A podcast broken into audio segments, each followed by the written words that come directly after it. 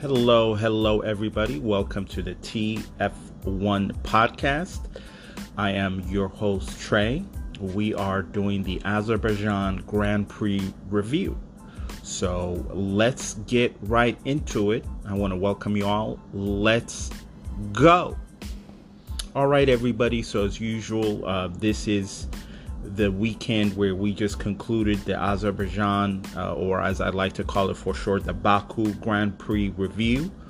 Um, it was, you know, as always, starting from qualifying and building up, we have a race where there's typically, you know, a lot of carnage. You know, this is one of those tracks that it has probably one of the tightest you know sequence of corners that we've ever seen. I don't even know how these formula 1 cars actually get through to that. So as is the case every year there's always red flags. There's always drivers you know going off to the side where the runoff area is. So let's get right into it so as i always do qualifying you had a kind of a tantalizing race between the red bulls and the ferraris especially in the hands of leclerc Leclerc finally, um, in the Q3 portion at the end, he has, you know, Leclerc has been sensational in qualifying, and you can see the pace of that Ferrari, especially over um, one lap. And Perez and uh, Verstappen definitely gave him a run for his money, but at the end, just like he's done so many times this season, he pulled out, he meaning Leclerc, pulled out just an, an a scintillating lap. So they qualified with Leclerc taking pole again. You have Perez close second, and then Verstappen following third. So you have that set up for the race um, today. And uh, so at the start, you you had Perez, which had you know, he just had a jump um, basically on Leclerc and he, he dived in and took the lead. And you saw the race progressing. And as you're going down the field, you see Mercedes is, you know, qualifying as has been the trend, the, you know, pretty much all season. Um, Russell has managed to outqualify Hamilton yet again. And, um, you know, it seems like when we saw practice, for FP1, FP2, and FP3, um, you you we keep on waiting for Mercedes to kind of do the turnaround, but you can see they experienced quite a bit of porpoising again. You know, with the bouncing, they're not the only team. There's a lot, a lot of teams that experienced that in Baku because it's very bumpy and you had the straightaway. So that's an important topic that I'll circle back to a little bit later on. But uh, you had the table set up where Russell outqualified his teammate again. So you saw kind of the Mercedes boys with Russell holding station, and you see kind of the race unfolding. Now, you have a retirement from uh, Haas, one of the Haas vehicles, uh, who had an engine fire. Uh, that was Magnussen who did that. And when that happened, unlike the last race, you see that Ferrari are you know reacting to strategy and they are kind of on the ball so what they decide to do is they go ahead and use that opportunity to go ahead and do a pit stop to change tires and mercedes follows right behind them so the Red Bull cars hold station, they actually choose to stay out instead of going in. So that was, you know, quick thinking on Ferrari's part regarding strategy. They took advantage, so did Mercedes. Now, the Haas retirement of the Ferrari engine, it was on fire. This factor, as we're going to see as the race unfolds, is actually going to lead to even a bigger catastrophe for Ferrari correct? So we we have the race proceeding and now you know you can kind of see it's going to be a, a, case of what strategy is going to play out because they are they meaning the red bulls have decided hey you know we don't know if there's going to be another safety car not we're not going to go ahead and lose position we're gonna go ahead and stay out as the Ferraris are, you know, deciding, hey, we're gonna we're gonna bet on changing the tire and seeing how that plays out. So as the race is going on, you then see on on the TV cameras, you see the Ferrari of Sainz go off. His car is on a runoff, and my my first you know inclination and thought because you didn't hear any radio transmission is oh no you know Sainz has had just such a horrible season. Did he make a mistake again and just over you know push the car? Here we go again. I mean he's had so many bad races is this what happened? And then as the as the radio feed came in you can kind of hear Sainz say he's you know it, it, it was kind of muffled. He wasn't very clear but he said he had a mechanical failure and you can tell his voice was low.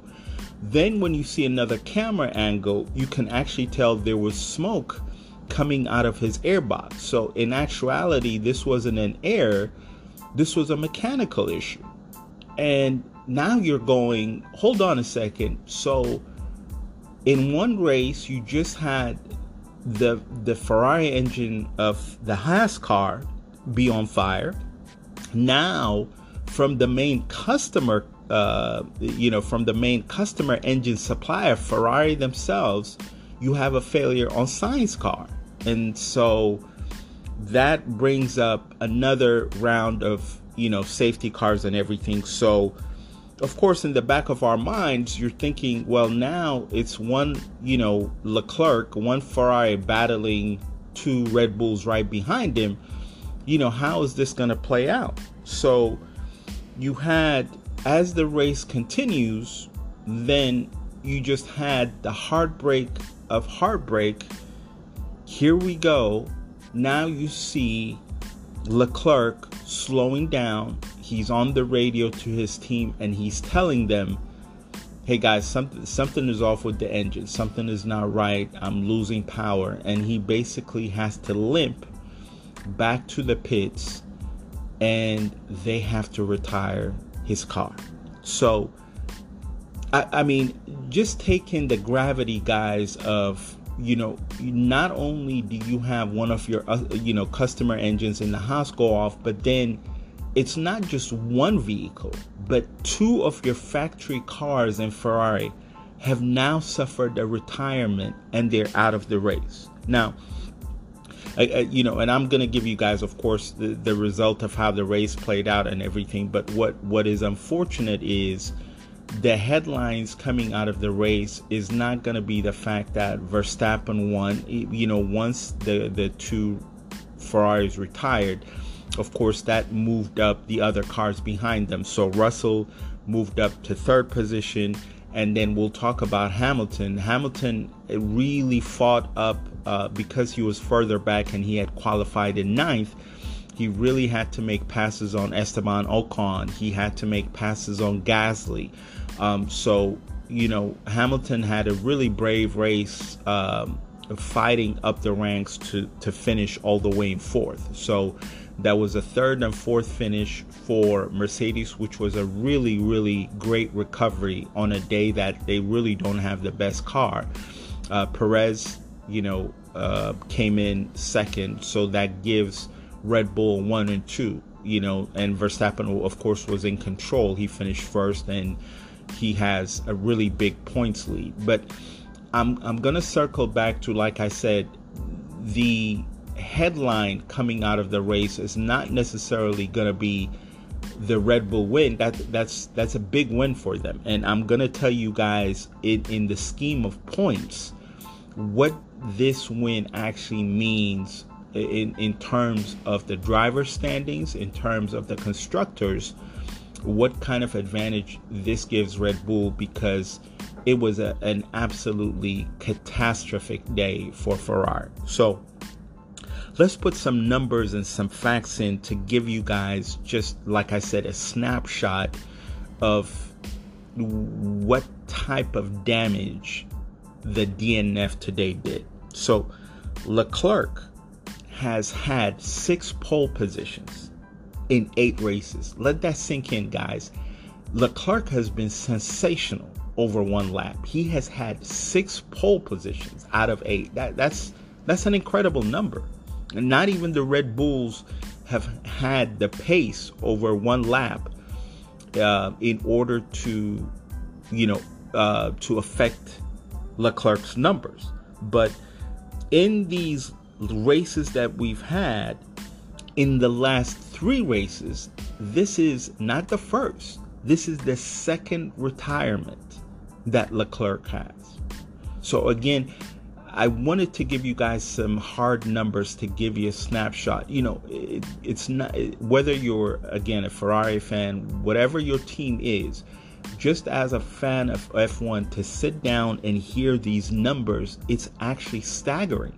To have two DNFs in a modern day age uh, F1 race the amount of points that takes away from your team, the amount of points that it takes away from the drivers' championship, that's a pretty big hit. So, because of the retirement today that Leclerc has, like I told you guys, now and Verstappen, of course, finished the race first. It wasn't like, you know, Verstappen had a third fin, you know, he was third or fourth. He came in in the number one position, which gives him maximum points. So Verstappen now, after this race, the Azerbaijan Baku race, is now 34 points ahead of Leclerc. So compare you know the numbers how many poles that leclerc has and when you see now let's let's not forget Ferrari's not the only team that has had a DNF. You know, Red Bull has had their issues.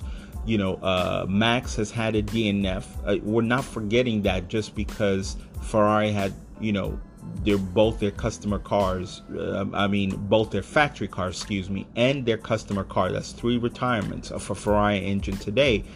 We're not forgetting that Red Bull has also had reliability issues. But the point is from Max being behind in the early part of the season because of the DNF to the point now where he has built up a 34 point lead.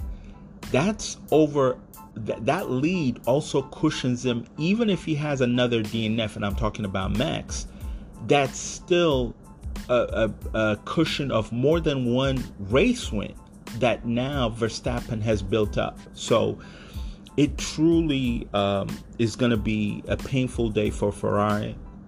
Obviously, like I said, the fact that it's not just their cars, but like I said, a customer car with Magnussen's car being on fire, there is definitely a widespread design issue there, and they're gonna. They unfortunately they don't have a lot of time to look into it because the next race is within one week. Uh, they, they, they don't even have you know sometimes a two week um, cushion that you have where you can analyze things in the factory. In fact, many people may have not picked up on this, but um, I definitely did. If you actually looked at the cameras, the Ferrari team literally, I mean, I'm talking about before the race even ended were starting to clear up their garages, um, even their main, uh, you know, uh, the pit area. Excuse me, not the pit area, but uh, as far as the description, you know where the team principal and the engineers um, actually sit by the trackside. That's the trackside seat. That's what I was referring to. I was just searching for the right words. They were starting to clear that up before the race even ended. And again, a lot of people are not going to pay attention to that, but that just lets you know the the gravity of the situation. They need to get back to the factory, analyze the situation, and like I said, it, there's unfortunately not a lot of days to go ahead and put a fix on on these issues in the engine but all they can do is you know try to get a handle on it but this is not going to be easy because you know this is a failure that has happened more than once like i said twice in three races. That's affecting your other engines too. So yeah this is uh, this is a painful day guys. Uh, it's a painful day. And again uh, uh, just not speaking as as a fan of Ferrari, but just as an F1 fan, this has now given a big advantage to Red Bull in their constructors uh, point haul. It's also, as I highlighted to you guys, with the drivers lead. This has given Verstappen a huge lead, so we understand that now one of the things I've learned after the race is they are saying, and again, nothing is for sure because obviously the race just ended today, so we we're not going to know any details until they analyze the engines in Maranello and they get some answers. But what they're saying is Sainz issue may have been hydraulic related, is what the early word is. Again, we'll get confirmation, um, you know, in the next up, upcoming races. So let's talk about you know some of the the midfield. Gasly had a good race. Now there's something interesting uh, down in the order when it comes to the McLarens that was going on. Ricciardo, by you know by standards of the the performance issues that he's had, he's really really underperformed uh, compared to Norris. I've tackled this uh, topic in the you know previous couple of podcasts there's a very loud um, out uh, how shall i say there's a very large contingent of the press and other people that have now been speculating on Ricciardo's future. So we've talked about this. So the pressure is really mounting. Today, he had a decent race where, for a change, he was actually ahead of Norris. So there was a lot of radio chatter between uh, Lando Norris and his engineer. Uh, there was a point where, you know, after the midway of the, uh, of the race, Lando was behind uh, Ricciardo. And, you know, again, you can tell Lando Norris in his communication, but because he was told towards the end of the race not to overtake and Lando Norris uh, responded back to his engineer and he didn't do it in a rude way, but he asked why he was being told to hold station. And if you, interestingly, if you looked at the cars, he definitely obeyed, but he got real, real close towards before the flag uh, was was shown to end the race. He got super close to his teammate, so I did briefly see where he was asked about it after the race. Um, and, and uh, the way he described it, and I've never known Lando Norris to give anything but, you know, honest uh, explanations, whether the situation is difficult or not. I've always known him to be a really um, honest, intelligent driver. And he answered, Well, listen, I mean, to put it to you in a short way, there's no racing driver that likes to be told um, that he can't not that he can't race but to hold station. You know he answered it in, in sort of that fashion. And I, I completely understand that. But Ricciardo, uh, again has not been able to outperform Lando Norris in very many races. And uh, so we'll see how this continues but that was maybe even though it's not a high finish for them right now the, the, at least the basic minimum Ricciardo can do is outperform his teammate because he has been very, very. Uh, it's very lopsided how many times Lando Norris has done a better job than Ricciardo. So that was something that was, you know, kind of bubbling over at the mid mid part of the the race. You and um, speaking of, you know, other parts of the race we we have to take a moment to to recognize the Mercedes boys. You know, Russell, George Russell just has been he continues his streak of consistent driving. Um, he pretty much had a drama-free race. He's again the only driver, and you know, in this round, and we keep talking about it every single race weekend. He is the only driver to still finish in the top five he keeps outperforming the the car. I'm I'm just there's not a whole lot you can say other than he, he has been just really fantastic and what I really look forward to is the day that, and we don't, I mean, I don't know what race weekend this is going to happen. None of us do, but I, I really look forward to the weekend that Mercedes actually give him a car that he can compete with the Red Bulls and Ferraris because he has just done an outstanding job. And not only that, and I'm going to get to Hamilton in a second, you really, in a difficult weekend where there was tremendous bouncing all over the field, uh, the, the Ferrari drivers and, and specifically Hamilton, another driver that was really feeling it, and he talked about it after the race was Gasly. Um, this is an issue that's affecting almost every team. I mean, some, you know, more severely than others, but this is affecting a large amount of the teams in the paddock. And yet, we have no solution. We have no workaround coming from the FIA. I, I, I, you know, it's beyond me. And before I go down this line of the FIA again, I, just want to finish my thought with the Mercedes boys. So Russell has been just outstanding and fantastic. And let's talk about Hamilton. Hamilton has been very um, impacted by the bouncing this weekend. Um, he did not have a good qualifying, and unfortunately, that has been the theme this season. He has been, uh, you know, we're talking about the best F1 qualifier by by statistics and numbers it's not even close hamilton is the best qualifier in f1 history and he has been so far in this season again keyword so far he has been absolutely thumped by george russell and so he had another one of those qualifying sessions qualifying ninth but you have to give him a lot of kudos uh, even though he was in pain coming in um, this race, he really, as I said at the top of the show, he really worked his way up. He had passes, he was very measured.